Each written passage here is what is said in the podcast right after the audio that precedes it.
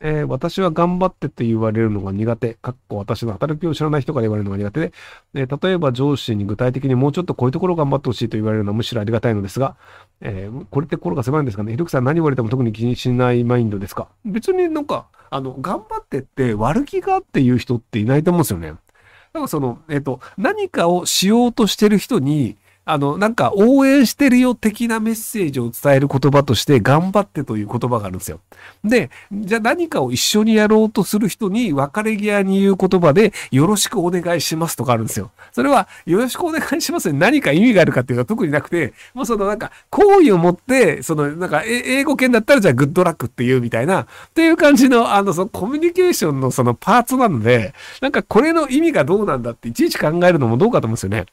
なので、あの、会社でなんかあの、近くに来たら寄ってくださいみたいなことを言う人いるんですけど、あれ僕超めんどくさいですよね。本当に行ったらめんどくさがるじゃねえかみたいな。えっ、と、第2、大学2年かな？女一人暮らしです。最近自分の親がやや過保護であることを恋人に指摘され、親とあんまり関わりたくなくなってきました。かっこ位置情報で監視、銀行口座などお金に関することは全て親が管理、ほぼ毎日電話かけてくる、毎月会いに来ると、正直気持ち悪いです。位置情報にしろと必要に言われてるし面倒で、交換中の私がおかしいんでしょうか？えー貯金を兄さんに入れたくて親に全否定されて無理でアドバイスをお願いします。えっと、大学2年だともう20歳かな？あ、でも今、平成人18か。であれば、もう一回その位置情報、あ、でもまあ家賃とか親に出してもらってるんでしょうね、きっと。なので、もうそこは親に金を出してもらってる限りは、もう親に金出してもらってるから仕方ないっていうので、あと2年間卒業するまで我慢すればいいんじゃないかなと思いますけど、ただそこを揉めて、あの、その、一人暮らしのお金とか大学の学費とかを親に出してもらわなくてもいけるんだっていうのであれば頑張ればいいと思いますけど、なんかお金を出してもらってる以上はそこで揉めても多分あんまりいいことないんじゃないかなと思います。じゃあ学費払わねえよとか家賃払わねえよって言われたらどうするのってなっちゃうんで。ただ、あのなんか iPhone の調子が悪くなって、位置情報なんか表示されなくなっちゃったんだよね。って言って、なんかあの、機械とかよくわかんないんだよね。みたいなこと言って、あの位置情報を隠すっていう手はありますね。で、アンドロイドだと結構あのね、嘘位置情報を送るみたいなのができたりするので、あの、もしその理系の、あの、詳しい人がいるんだったらそこら辺相談してみるといいんじゃないかなと思います。えー、春日ペンギン妃炎上について芸人たちが芸人としてよくやったとかばっていますが、ワイドショーに芸人で出てようが芸人として芸をしてほしいと思ってないので、かばい方もまた外れな感じでしらけます。全員ペンギンより春日という視点なのもうぜえと思いますが、ペンギンの尊敬をとまでは思いにくい面倒な話だと思いました。えー芸人の老害化を誰も突っ込めない地獄っていつまで続くんでしょうかえっと、僕としてはそれは動物園サイドの許可がないことをやったのは良くないと思うので、なのでそれ良くないよねという意見なんですけど、多分ネット上でもそっち側のの意見の方が多いんじゃないかなと思うんですけど、で、まあ、たまたまその何もな、まあ、表向き何もなかったように見えるんですけど、あの動物によってはストレスにめちゃくちゃ弱い動物っていたりするんですよね。なので、その突然人間がバシャーンって入ってきて、で、その環境がこう乱されるということで、めっちゃストレスが溜まりました、死にました、みたいなのも結構いたりするんですよ。なので、その素人がその勝手に判断して、その動物にこれぐらいやってもいいだろうっていうのを決めるのは良くないと思うんですよね。で、その、スタジオ側の方も芸人さんで、で、まあ、あの、池に落ちるなよ、落ちるなよって言って、落ちたら面白いよねっていう、多分その芸人的な知識の中で言ったんだと思うんですよ。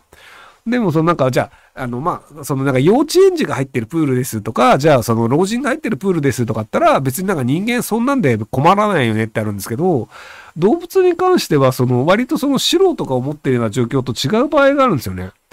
例えばその、あの、卵を産んだばっかりのメスのペンギンとか、あの、アホみたいに攻撃性高かったりするんですよ。っていうのとか、その状況もわからない中でやっちゃうのは良くないと思うんですよね。で、ただまあ、その、そういうのもちゃんと動物園と相談した上で、その、たまたま落ちちゃいました、迷惑かけてすいませんという、その、トラブルを、その、なんか、トラブルのように見える形の演出としてやってるんならいいんですけど、なんか、その動物園側がクレームを入れてるっていう時点で、多分演出でも何でもないと思うんですよね。で、その、池に落ちるの、そんなに面白いっていう、僕はそっちの方が気になるんですよね。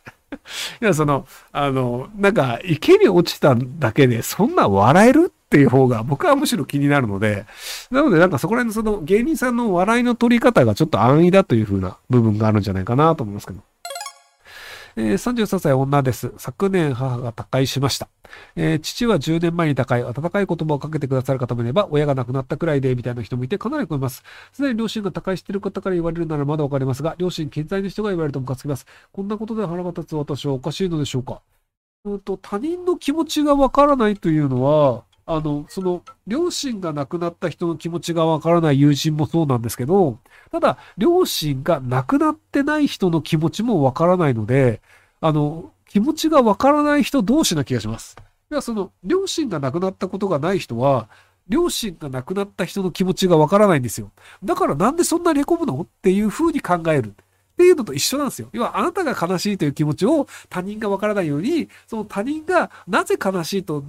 感じるの？っていうのも分かってないっていうので、そのお互いに気持ちが分からない同士って話なので、どっちがいい悪いっていう話じゃなくて、そこで腹が立つっていうことは他人の気持ちが分からないということに対して腹が立ってるあなたも実は同じ人種であるっていう。なので、あの、他人のこう、こう、自分の気持ちが分かってくれない他人っていうのはいるよね。で、その自分の気持ちが他人に分からないも当然だよねっていう形で、そういう人がいる、いるよねって受け入れるべき問題で、腹を立てる問題じゃないんじゃないかなと思います。